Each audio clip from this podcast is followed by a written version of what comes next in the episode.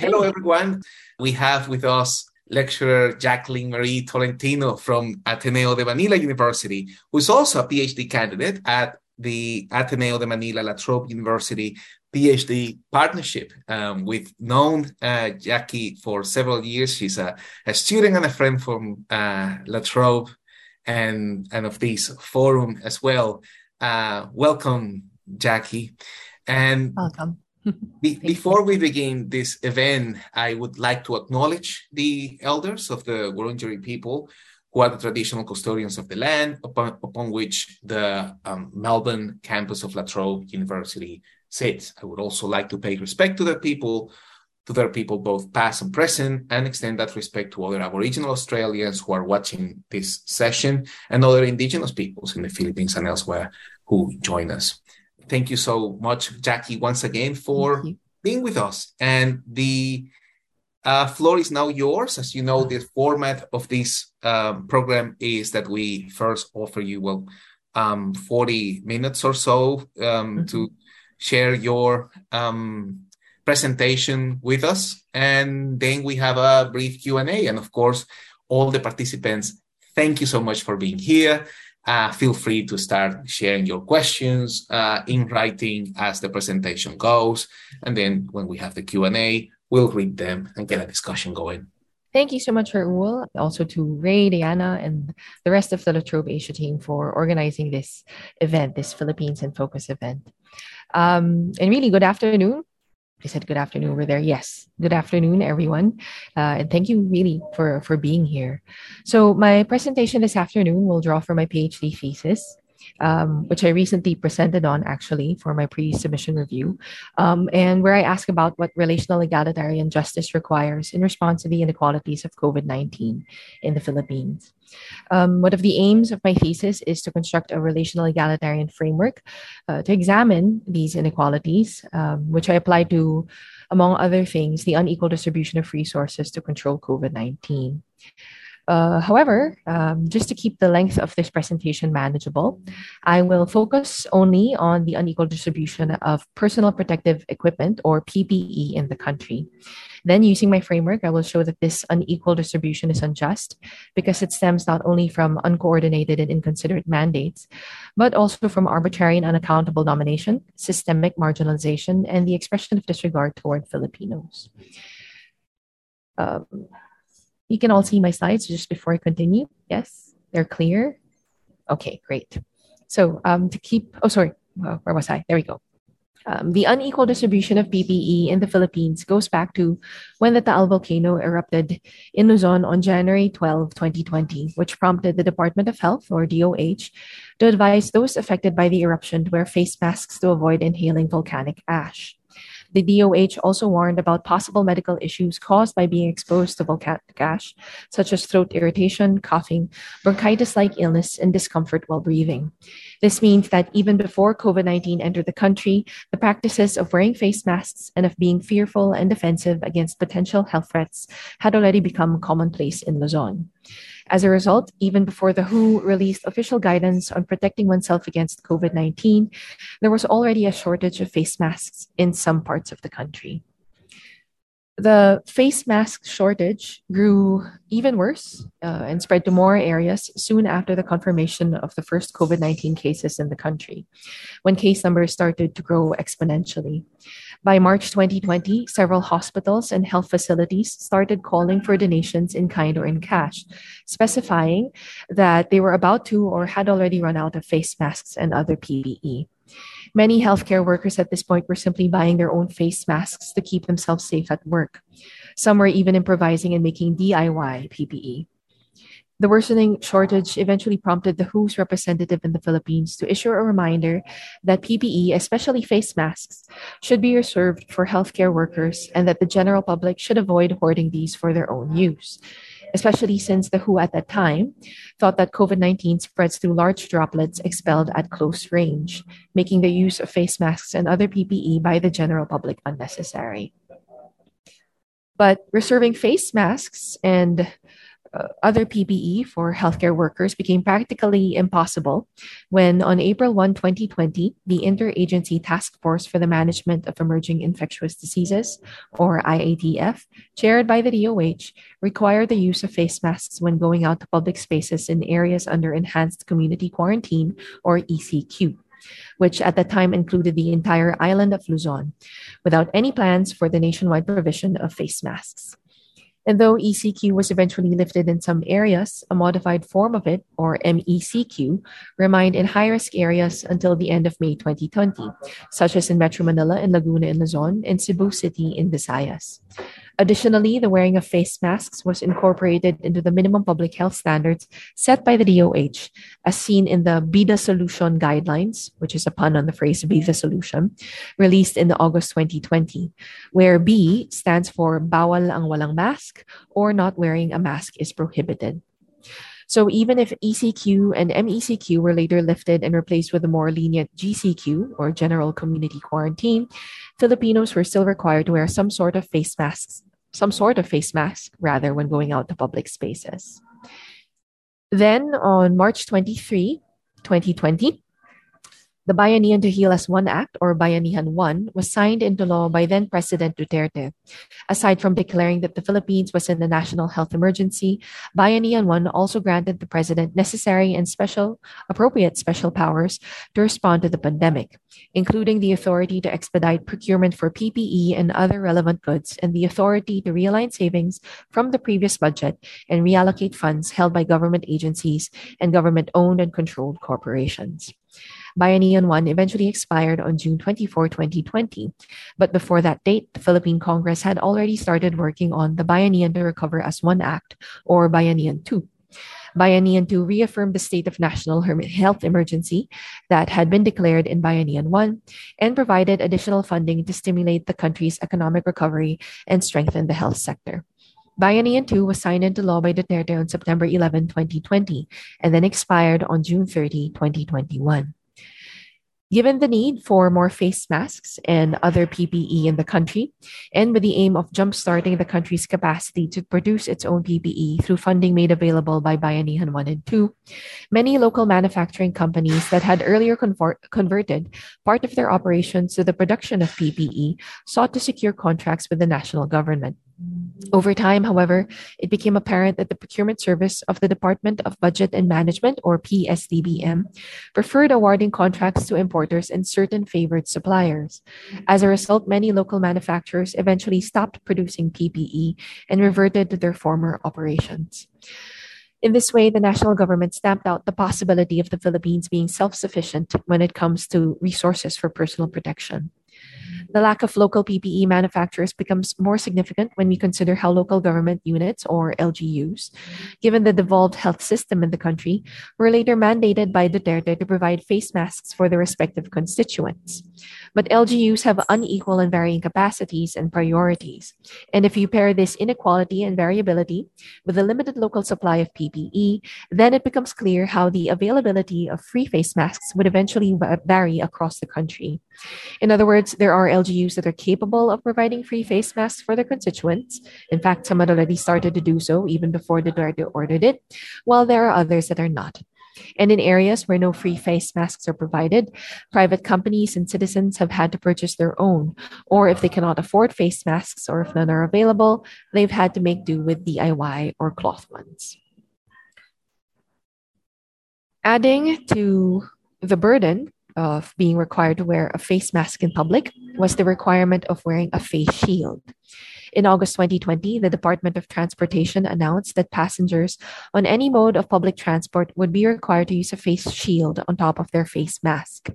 Then, months later, in December 2020, the IATF mandated the use of both face masks and face shields not only on public transport, but in all public areas.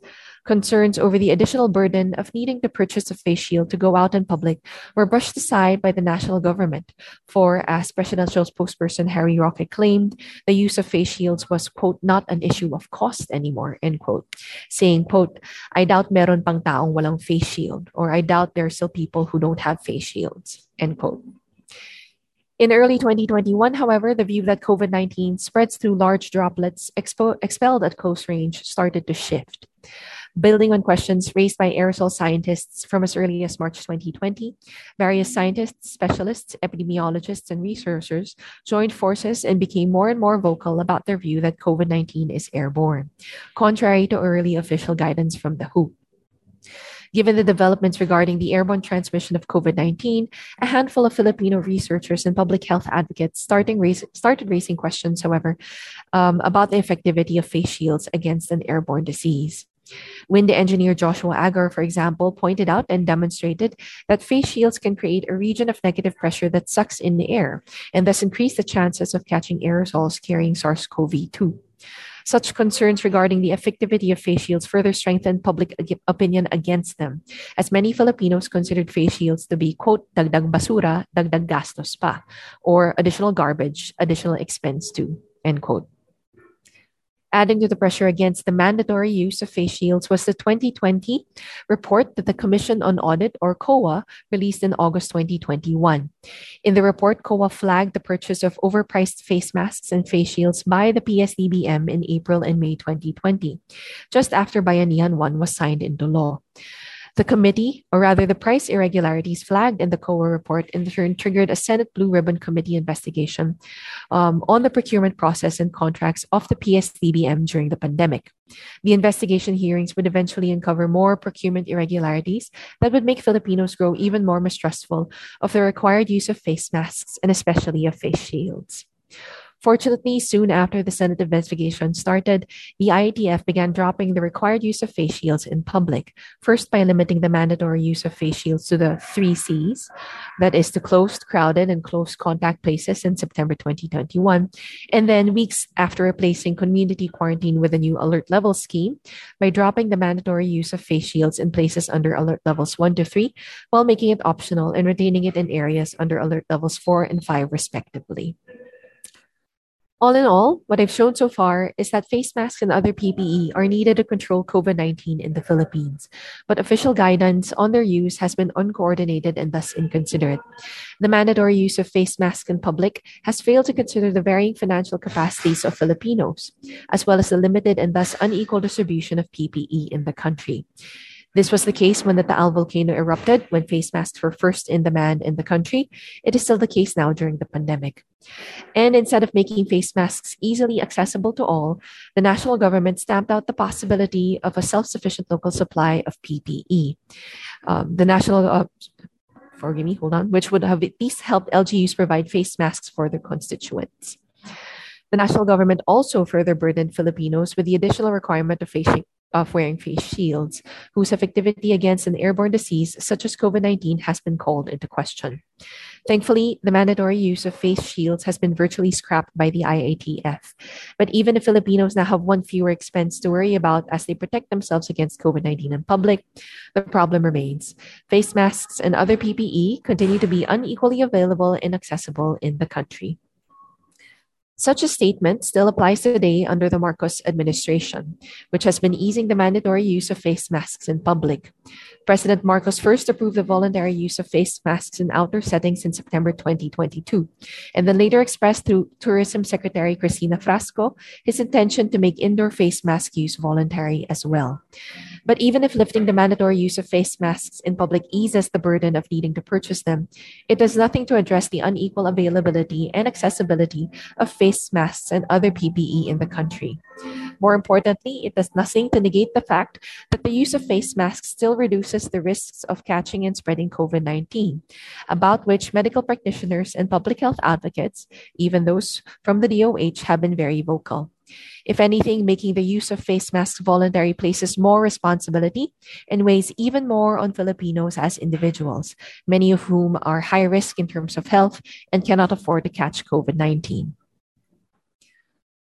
This shows that although the unequal distribution of PPE has connections to uncoordinated uncoordinated and inconsiderate mandates, it also stems from relational inequalities that intertwine with financial and political issues. These relational inequalities are often overlooked in problems of unequal distribution, since such problems are typically viewed first and foremost as distributive concerns. But the relational egalitarian framework that I propose in my thesis, which I will briefly discuss here, suspends this tendency. Such a suspension is necessary, especially in the Philippine context, where inequalities involving health have relational aspects that overlap with other distributive inequalities that are profoundly shaped by existing social hierarchies and prejudices. Thus, instead of approaching the unequal distribution of PPE as if it were primarily and solely a distributive concern, a concern rather, we approach it first and foremost as a relational one and disentangle its factors using my framework. My framework is a series of questions that, following the movement of non ideal theory and borrowing from the work of relational egalitarians such as Elizabeth Anderson and Thomas Pogge, envisions relational equality as a hypothetical and imagined solution to health inequality, specifically in the context of COVID 19 in the Philippines. As such, my framework presumes the importance of health as a social good that is it is cognizant of the socially controllable factors that determine health outcomes. Moreover, my framework takes the justice based view of relational equality. That is, it conceives of justice in relational rather than distributive terms, and thus considers health and its social determinants, including their relational aspects, as factors of basic human functioning that are within the scope of justice. Here, then, are the questions that make up my um, proposed framework the orders of which, I hope you can read it, the order of which, rather, is not meant to be followed strictly. First, we ask what are the causally relevant relational factors of the unequal impact of COVID 19 in the Philippines? Then, for each of these, we ask is the relational factor a hierarchy of power, esteem, or standing, wherein a group of individuals is disempowered through arbitrary and unaccountable domination, disrespected through stigmatization, um, or disadvantaged through systemic marginalization? If it is, then it is unjust. Additionally, is the relational factor an institutional treatment or social arrangement that expresses disregard toward individuals? If it is, then it is unjust. Next, we ask, hold on, what are the causally uh, relevant distributive factors of the unequal impact of COVID 19 in the Philippines? And again, for each of these, we ask Does the distributive factor embody? Is it caused by or does it cause unjust relations? If it does, or if it is, then it is unjust starting with the relational factors of health crisis such as COVID 19 and setting them apart from distributed factors may be counterintuitive to some. This is to be expected since the dominant approach to health crises and to the pursuit of health equity in general relies heavily on epidemiology, which in turn focuses on the distributive factors of disease and ill health. Fortunately, there is a growing recognition of the need to pay more attention to the effect of social and political structures on health outcomes and to the role of social justice in advancing health equity, especially in the context of health crises such as pandemics. My framework is a response to that need. It is not meant to replace current frameworks in health equity research or in research on pandemic preparedness and response, but instead to complement them. Let us now ask the first set of questions in my framework applied to the specific inequality that this presentation is about. What are the causally relevant relational factors of the unequal distribution of PPE in the Philippines? And simply, which of them unjustly disempower, disrespect, disadvantage, or disregard Filipinos? The first relational factor that can be gleaned from the preceding discussions is the country's fragmented health system, which was devolved through the Local Government Code, or LGC, in 1991 with the broad aims of preventing the excesses of centralized government and stabilizing the national economy. But because the health system was broken up into fragmented units, more precisely into separate rural, provincial, and regional, regional rather, health systems that have been localized through LGUs, it has been operating and struggling with a broken chain of command, with weakened and dysfunctional relations between and among the DOH and LGUs, and more importantly, with wider disparities in the quality and availability of health services, and thus in health outcomes.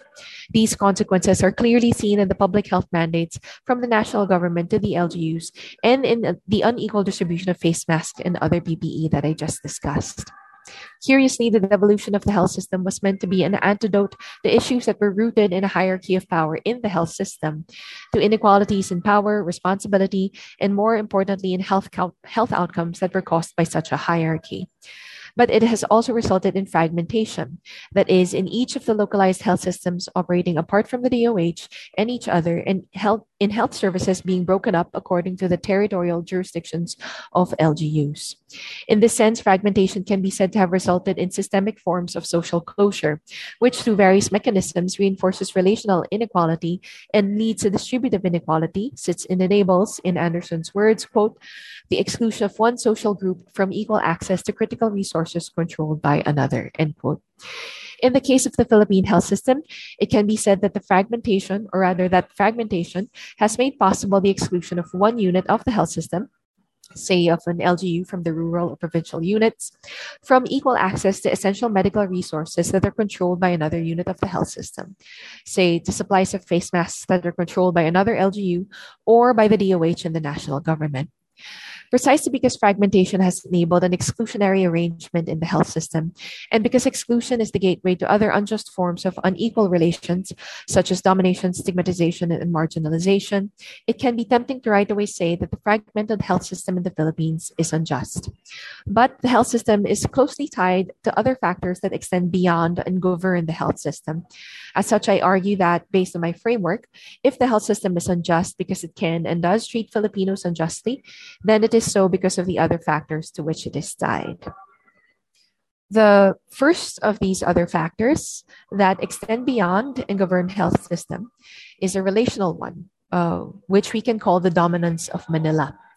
This dominance stems from the overall hierarchy of power in the country, that is, from the unitary presidential system of government that has been in place since the country gained independence from the US in 1946. This system concentrates political and economic power in the executive branch of government, which is headed by the president, is based in the country's capital city of Manila, um, and is composed of the vice president, the cabinet secretaries, and linking back to the preceding discussion on devolution and fragmentation, the local chief executives. The executive branch's hold over political and economic power has enabled consolidating mechanisms that have encouraged, if not coerced, members of other branches of government, which are also based in Manila, to secure their share of power by seeking the favor of the president and his or her allies. Over time, these concessions for access to power have reduced, in Rollin Tusalem's words, quote, any political clout that other institutions have as it pertains to separation of powers and checks and balances, end quote. As such, Tusalem continues, quote, the unitary executive is capable of implementing policy without much policy input or cooperation from other branches or regional governments, end quote, making the need for policy making that is genuinely responsive to the concerns of those outside of the unitary executive and other branches of government, that is, those outside Manila, immaterial. Put differently, the unitary presidential system in the Philippines has enabled exclusionary mechanisms that have kept those outside of Manila away from the center of power, so to speak, and in the periphery. From the relational perspective, this means that the hierarchy of power that is encased in the country's system of government has enabled the arbitrary and unaccountable domination of the periphery by the center. It has also turned into a hierarchy of standing wherein those in the periphery are routinely overlooked and thus marginalized by those at the center and by the system of government itself, which favor the development and the accumulation of power within the center. Such an arrangement also expresses disregard toward those in the periphery, as their needs and concerns are consistently excluded from the crafting of policies and thus left unaddressed. Based on my framework, then, I argue that the dominance of Manila is unjust because it is clearly a case of arbitrary and unaccountable domination, systemic marginalization, and the expression of disregard. To further, oops, there we go to further explain why the dominance of Manila is unjust and to connect back to the fragmented health system of the une- and the unequal distribution of PPE, we need to discuss the country's malfunctioning public finance system. This factor involves the distribution of national budgetary funds among LGUs, which signals that we have reached the point in our examination where it is apt to ask the second set of questions in my framework. What are the causally relevant distributive factors of the unequal distribution of PPE in the Philippines? And which of these embody our caused by or cause unjust relations. Since, however, the malfunctioning public finance system is the only distributive factor that is causally relevant to the unequal distribution of PPE, we can focus on answering the second set of the two questions, or rather, the second of the two questions. The malfunctions of the public finance system go back to the enactment of the LGC in 1991. Aside from devolving the health system, the LGC also transferred more government responsibilities to the level of the LGUs, with the aims of decentralizing and localizing public services and granting of granting LGUs more agency and autonomy. But differently, the decentralization brought about by the LGC was made possible uh, was made rather in response to the concentration of political and economic power on the national level of government, that is, to the dominance of Manila. Prior to the enactment of the LGC, however, there were already distributive inequalities in the financial capacities of LGUs, with some LGUs being more well off than others. Such an inequality put LGUs with smaller capacities at a disadvantage because they were unable to absorb the additional responsibilities that were devolved to them by the LGC. These LGUs thus started to depend on funding from the national government through intergovernmental transfers to carry out their responsibilities. Such a dependence has in turn dulled the initiative of LGUs to develop their own capacities and work on attaining fiscal autonomy. As Ronald Mendoza and Jude Campo explained further, quote, under these conditions, central government continued to dominate local public finance, either by design or by default, providing the bulk of support for LGU expenditures. This has in turn continued to fuel the size of the central government, which has dwarfed the bureaucracy of local government despite decentralization, end quote. In addition to the dependence of LGUs on the national government for funding, there are also ambiguities in the provisions of the LGC that have enabled scheming between LGU officials and officials who oversee the budget of the national government and its agencies. Such an arrangement has skewed the financial decisions of LGUs in favor of activities and projects of other national government officials and agencies, thus displacing the needs of LGUs in terms of priority in local budgets. It has also enabled the insertion of items in the national budget that benefit the national and local officials who are in collusion with one another, all in all, compromising the public finance system in the country. These spaces for corruption in the public finance system, as well as the finan- financial dependence of LGs, LGUs rather on the national government, have strengthened and developed the center in Manila and have thus further disadvantaged and marginalized and disregarded those in the periphery, making the periphery subordinate and subservient to the center. As such, it can be argued that based on my framework, the malfunctioning public finance system of the Philippines embodies is caused by and causes the unjust dominance of Manila.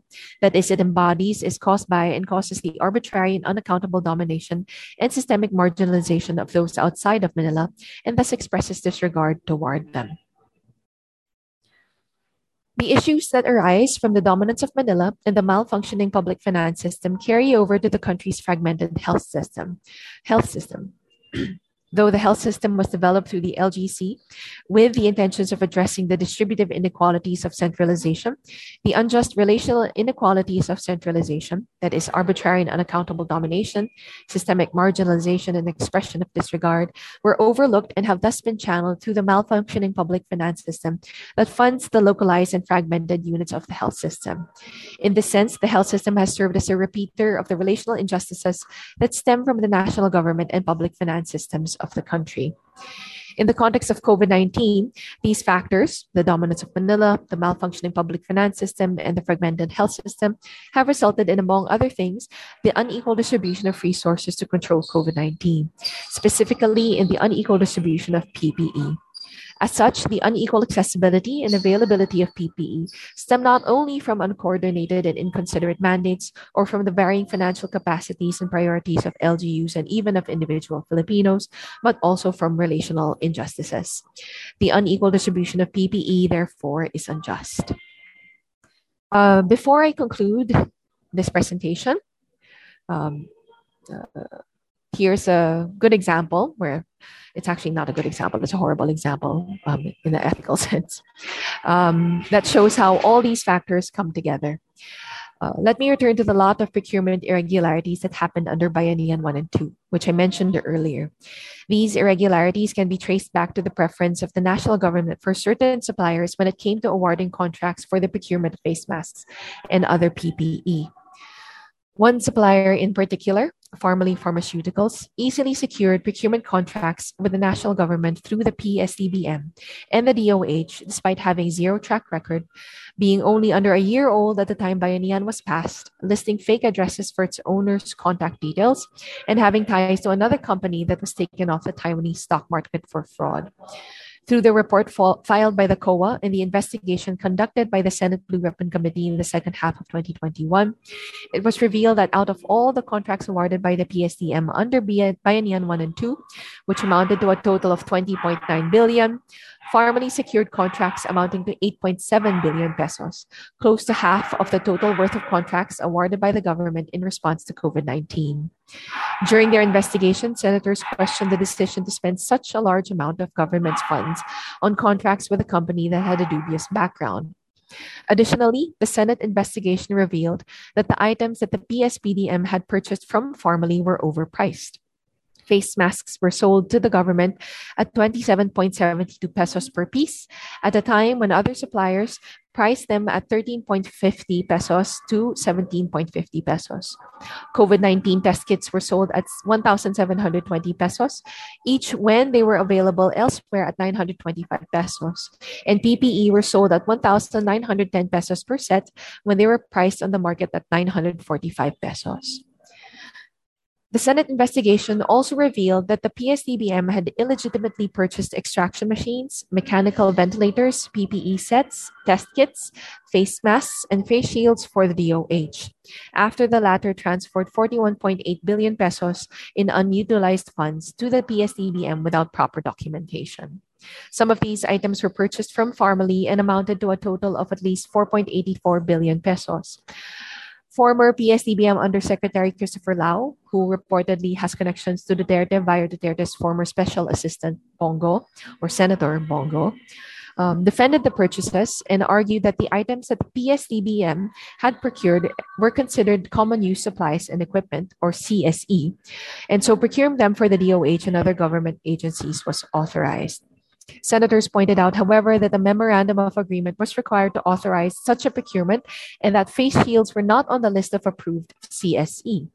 As a result, by the end of 2020, the PSDBM was overstocked with expensive face shields that other government agencies and units did not need or could not afford.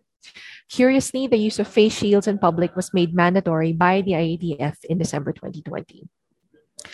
A draft report of the Senate investigation was eventually released in February 2022 with recommendations to file plunder cases against then DOH Secretary Francisco Duque, Lao, and several formerly officials, including Michael Yang, who had served as one of Duterte's advisors.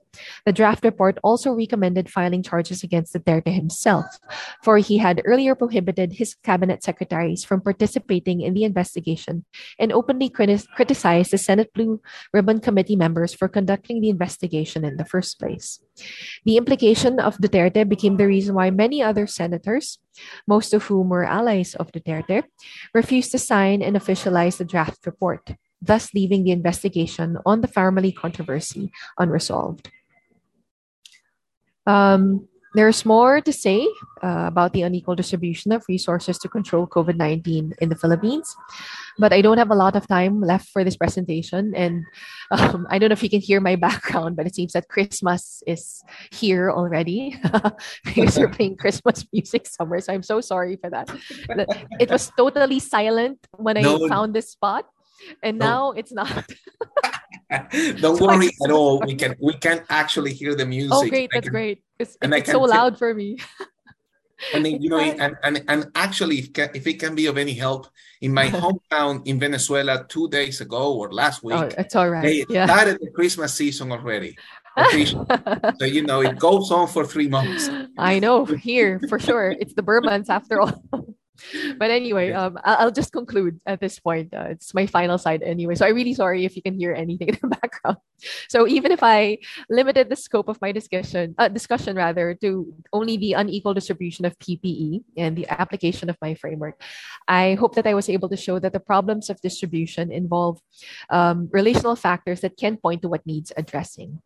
This is especially helpful when it comes to problems of justice involving health inequality, since these often involve complex complex inequalities that overlap and intertwine and that go beyond mere distributions among groups or individuals.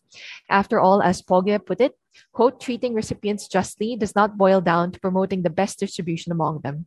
What matters is how social rules treat, not how they affect the set of recipients, end quote. Thank you for listening, and um, I look forward to your questions and comments. Thank you. Thank you, thank you very much, thank uh, you so much, Jackie. This is this is this is fantastic, and once again, thank you for your presentation. Which actually something that I've always liked, as you know, about your research is that on one hand, it highlights, uh, it has um, implications that go well beyond the the topic that you're uh, that you're explaining, and also important lessons that go beyond the Philippines for people with no with interest outside of uh, outside of the Philippines as well. A very powerful, very compelling presentation. Um, I'm gonna use the chance now to encourage our um, participants to um, ask us questions. We have 15 attendees, uh, Jackie, which I always know like to imagine. Um, you know, when we have 15, 20 attendees, imagine them sitting with you in a room. You know, we are all sitting in a room here. Uh, does anybody have any questions and please you can share them on the q&a you can also um, share them on the ch- on the chat. Uh, we have a couple of questions already and i'm going to start by the order of where they are uh, offered. Um, we have ebony watts uh, ebony welcome uh, once again to our um, webinar. Um, do you believe jackie if a similar sudden nationwide ppe demand happened in five years, um, would the same mistakes and issues repeat? Or do you think the Philippines government and the different government instances have learned from these mistakes? And by the way, that's a very important question. I know, that's true. Yeah, absolutely. Yeah. Thank you so much, Raul, and thank you, Ebony, for that question. Um, I, am trying to say this without saying too much because I might get in trouble. But um, uh, with the current administration, uh, I, I don't think the lessons that we should have learned by now will be applied. Uh, so it, it's a bit pessimistic. Mm-hmm. Um, I'm afraid. Um, and and I, I, see that now actually in in in this, the first 100 days of our new president, um, Marcos. Uh, it, there were quite a lot of issues involving his handling of the pandemic. Of course, it's not his fault that it happened. Um, of course, many of the problems that he has to deal with now, he inherited from the previous administration. Um, but in he he promised that he would, among other things, fix the, for example, the alert level scheme regarding quarantines, but they haven't um, it took him over 100 days before appointing a new health secretary, which is ridiculous given the pandemic. Um, uh, what else? As I said, he planned to remove face mask mandates. His vice president, Sara Duterte, is really pushing for a full face to face return for schools because she took over the Department of Education, even if she has no experience in education. So I, am just giving you, a, yeah, I, yeah. again, it, it, sounds very pessimistic, but I mean cynical even. But I, I truly worry for my my country. You know, I, I truly worry for how things will uh, be in the next few years. Though, though uh, I was telling this to my supervisor actually that I'm I'm really hoping that our president, current president, and vice president, and all our current government officials, I'm really hoping that at least they they have a wish to somehow leave a good legacy or a wish to somehow do well. Um, but I'm I'm not sure. So the, the short answer is no, I don't believe we will um, learn from our mistakes. Oh, I, I can't say anything about the officials of the DOH though, because that's another thing altogether. Many I know many people in the DOH who are very responsible and who are very much aware of the issues at hand. But of course, they're to a certain extent their hands are tied. So um, uh, it, it's a bit difficult for them to move uh, the way they know they should move. In other words, so yes, sad but true. No, it's it's a it's a really important. It's amazing, but it's a really important question, uh, Jackie, and and I and I think it has again it has implications for outside of the Philippines, as we've seen in, in other countries around the world. And I have a, a quick follow-up question before we move to the to the next question. Do you think, in terms of, for example, bureaucratic capacities, there has been improvement, or or or or rather, yes.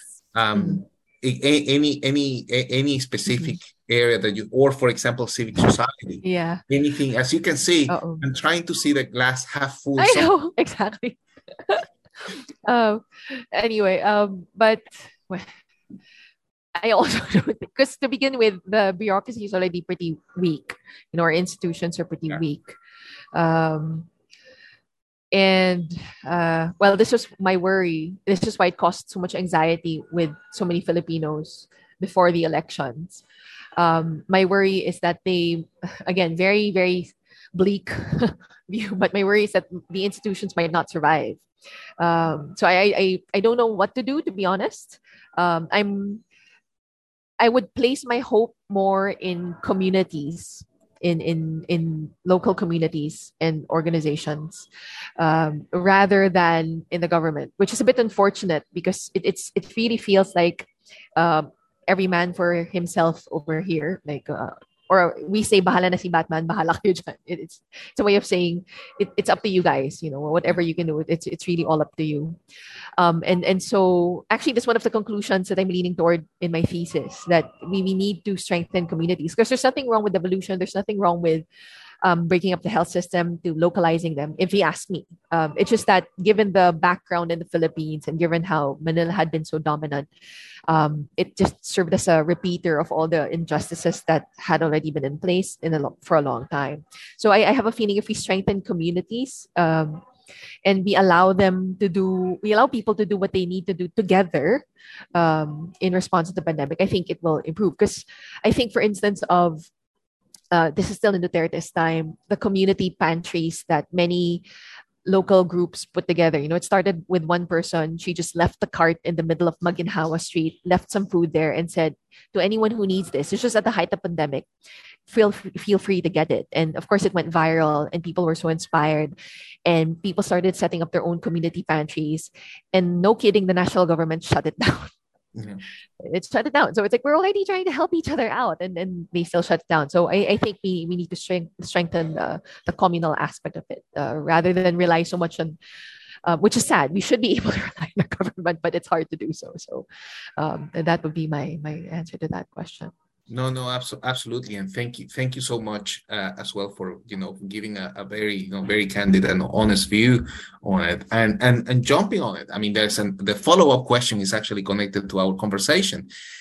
Did the relational inequality exposed during COVID have have any impact on the previous election? Under Bongbong do you see relational inequality in the Philippines getting worse or improving? And and this is this is interesting, right? And once again highlights the connection between between politics of the day, discourse, and relational inequality. For sure, I I, I definitely think so. And but it did take a different form. Um, of course, I, I cannot answer uh, with exactness because I I didn't particularly look at that aspect for my thesis. I can only answer from my point of view of the experience of the election because um, what happened was they became a clear divide, um, a, a, clear polarization of political beliefs, um, and and you know those who were for Marcos, for instance, versus those who were not, um, and even of uh, between people who uh, who supported other smaller or smaller candidates. Um, and, and, there was a relational a sense of relational inequality in the sense that uh, you could see that we were not respecting each other's opinions. Um, and, and so it kind of transformed into that. And I, I think it has a lot to do with uh, anti-poor sentiment. It has a lot to do with classist sentiments. Mm-hmm. so for sure it, it played a role the health aspect particularly of relational inequality, um, it had a lot to do with the what politicians were promising, um, and uh, it also had a lot to do with money because money talks. You know, so whoever, I, I, think whoever showed strength in their financial capacity, kind of uh, almost automatically got a vote of confidence from people. So uh, it it it it that's how it turned into or that's how it transformed and it affected the elections again these are just my observations. I don't have the data to back this up. Um, these are just really my observations about but how the relational inequalities pre-pandemic and of the pandemic affected um, uh, affected the elections. No, and and and Jackie, I feel that it's once again. I mean, it speaks to one of the you know, to a key strength in your in your presentation and your research, oh, which is bringing which is bringing bringing the effects of class and inequality in, yeah. uh, you know, bringing it back to to to the conversation, which is something that we saw emerging over the course of of the pandemic, mm-hmm. uh, but that was already pending for years, yes. mm-hmm. yeah, as as we know. Mm-hmm. Um, so. That's I absolutely agree. i am jumping now to another question, and this question comes from from Andrew. Uh, hi, oh. Andrew. Oh. oh, Andrew, you're here. Hello. the last quote from T. Pogge is a little yes. enigmatic. How are yes. the injustices you mentioned due to mm-hmm. only taking into account only mm-hmm. how people are affected and mm-hmm. not taking into account how they are treated? Mm. Well, the let me just reread the quote here. So I quoted Pogge saying, and just a second, recipient- and, just oh, a second, sure. Jackie. I oh, also want, I also want to encourage again uh, anybody who has a question, please feel free to ask. Yes, sure. There are other, there are actually questions in the chat, uh, but I haven't checked them yet. So I'll, I'll take okay. a look at it later. um, so I'm gonna jump to it. please go ahead. So the, the the full quote is treating recipients justly does not boil down to promoting the best distribution among them. So just to contextualize, the first half of that quote has to do with the position of Pogge regarding how uh, any kind of discourse on justice in health had a lot to do with distributions, has a lot to do with making sure that, oh, you get a fair share of this, you get a fair share of that. So very, very mathematical, very, um, you know, focused on the quantitative aspect of it. What matters is how social rules treat, not how they affect those set of recipients. And really the point that he was trying, trying to drive at here was it's very possible to have um, an arrangement, a social arrangement, where the requirements of distributive justice are met, but it does not necessarily meet the requirements of relational justice. Mm. Um, so, and I, I, draw from another set of uh, egalitarians who also wrote about health, Voigt and Wester. They gave the example, for instance, of um, uh, of patronizing policies. You know, uh, those who uh, yes, there's those who kind of tell the people, we know better than you, you listen to us. Um, so even if the end goal of that kind of uh, program or policy is to, of course, improve the health of people, it's still very disrespectful. You know, all these kinds of uh, policies that uh, force you to kind of do things. Um, and then another example that I can give is, uh, hold on, I'm, I'm trying to remember the term anything that can be stigmatizing.